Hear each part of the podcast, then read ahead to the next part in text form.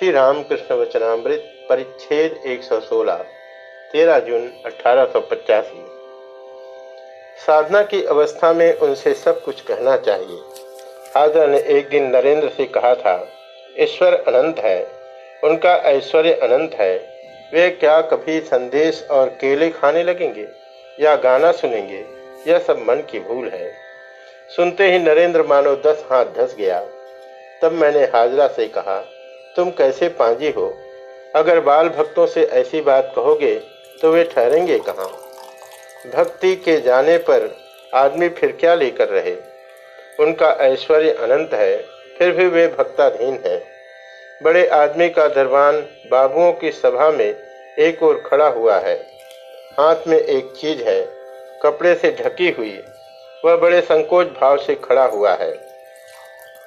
बाबू ने पूछा, क्यों दरबान तुम्हारे हाथ में यह क्या है? दरबान ने संकोच के साथ एक शरीफा निकालकर बाबू के सामने रखा। उसकी इच्छा थी कि बाबू इसे खाएँ। दरबान का भक्तिभाव देखकर बाबू ने शरीफा बड़े आदर के साथ ले लिया और कहा, वाह, बड़ा अच्छा शरीफा है। तुम कहाँ से इतना कष्ट करके इसे लाए? वे भक्ताधीन है। दुर्योधन ने इतनी खातिर की और कहा, महाराज यही जलपान कीजिए। परंतु श्री ठाकुर जी विदुर की कुटी पर चले गए। वे भक्त वत्सल हैं। विदुर का साकान्न बड़े प्रेम से अमृत समझकर खाया। पूर्ण ज्ञानी का एक लक्षण और है पिशाचवर न खाने पीने का विचार है, न सुचिता न असुचिता का। पूर्ण ज्ञानी और पूर्ण मूर्ख दोनों के बाहरी लक्षण एक ही तरह के हैं। पूर्ण ज्ञानी को देखो गंगा नहाकर कभी मंत्र जपता ही नहीं। ठाकुर पूजा करते समय सब फूल एक साथ ठाकुर जी के पैरों पर चढ़ा दिए और चला आया। कोई तंत्र मंत्र नहीं जपा। जितने दिन संसार में भोग करने की इच्छा रहती है, उतने दिनों तक मनुष्य कर्मों का त्याग नहीं कर सकता। जब तक भोग की आशा है, तब तक कर्म है। एक पक्षी जहाज़ को मस्तुल पर अन्यमनस्क बैठा था।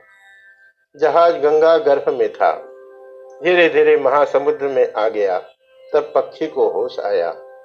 उसने चारों ओर देखा, कहीं भी किनारा दिखलाई नहीं पड़ता था। तब किनारे की खोज करने के लिए वह उत्तर की ओर उड़ा। बहुत दूर जाकर थक गया, फिर भी किनारा उसे नहीं मिला। तब क्या करे? लौटकर फिर मस्तुल पर आकर बैठा। कुछ देर के बाद वह पक्षी फिर उड़ा। इस बार पूर्व की ओर गया। उस तरफ़ भी उसे कहीं छोर न मिला। चारों ओर समुद्र ही समुद्र था। तब बहुत ही थक कर फिर जहाज़ के मस्तूल पर आ बैठा। फिर कुछ विश्राम करके दक्षिण की ओर गया, पश्चिम की ओर गया, पर उसने देखा कि कहीं और छोर ही नहीं है। तब लौटकर वह फिर उसी मस्तूल पर बैठ गया। इसके बाद फिर नहीं उड़ा। निश्चेष्ट होकर बैठा रहा। तब मन में किसी प्रकार की चंचलता या अशांति नहीं रही। निश्चिंत हो गया, फिर कोई चेष्टा भी नहीं रही। सप्ताह वाह, कैसा दृष्टांत है। श्री राम के। संसारी आदमी सुख के लिए जब चारों ओर भटकते फिरते हैं और नहीं पाते तो अंत में थक जाते हैं। जब कामने और कांचन पर आसक्त होकर केवल दुख ही दुख उनके हाथ लगता है, तभी उनमें वैराग्य आता है। तभी त्याग का भाव पैदा होता है। बहुतेरे ऐसे हैं जो बिना भोग किए त्याग नहीं कर सकते। कुटीचक और बहुदक, ये दो होते हैं। साधकों में भी बहुतेरे ऐसे हैं जो अनेक तीर्थों की यात्रा किया करते हैं। एक जगह पर स्थिर होकर नहीं बैठ सकते। बहुत से तीर्थों का उदक अर्थात पानी पीते हैं। जब घूमते हुए उनका क्षोभ मिट जाता है, तब किसी एक जगह कुटी बनाकर स्थिर हो जाते हैं। और निश्चिंत तथा चेष्टा शून्य होकर परमात्मा का चिंतन किया करते हैं। परंतु संसार में कोई भोग भी क्या करेगा? कामनी और कांचन का भोग, वह तो क्षणिक आनंद है, अभी है, अभी नहीं। प्रायः मेघ छाए रहते हैं, वर्षा लगी हुई है, सूर्य नहीं दिख पड़ता, दुख का भाग ही अधिक है। कामनी कांचन रूपी मेघ सूर्य को देखने नहीं देता। कोई कोई मुझसे पूछते हैं, महाराज, ईश्वर ने क्यों इस तरह के संसार की सृष्टि की? हम लोगों के लिए क्या कोई उपाय नहीं है? उपाय व्याकुलता, त्याग। मैं कहता हूँ, उपाय है, क्यों नहीं? उनकी शरण में जाओ और व्याकुल होकर प्रार्थना करो, ताकि अनुकूल वायु चलने लगे, जिससे शुभ योग आ जाए। व्याकुल होकर पुकारोगे तो वे अवश्य सुनेंगे। एक के लड़के का अब तब हो रहा था। वह आदमी व्याकुल होकर इधर उधर उपाय पूछता फिर रहा था। एक ने कहा, तुम अगर एक उपाय कर सको तो लड़का अच्छा हो जाएगा।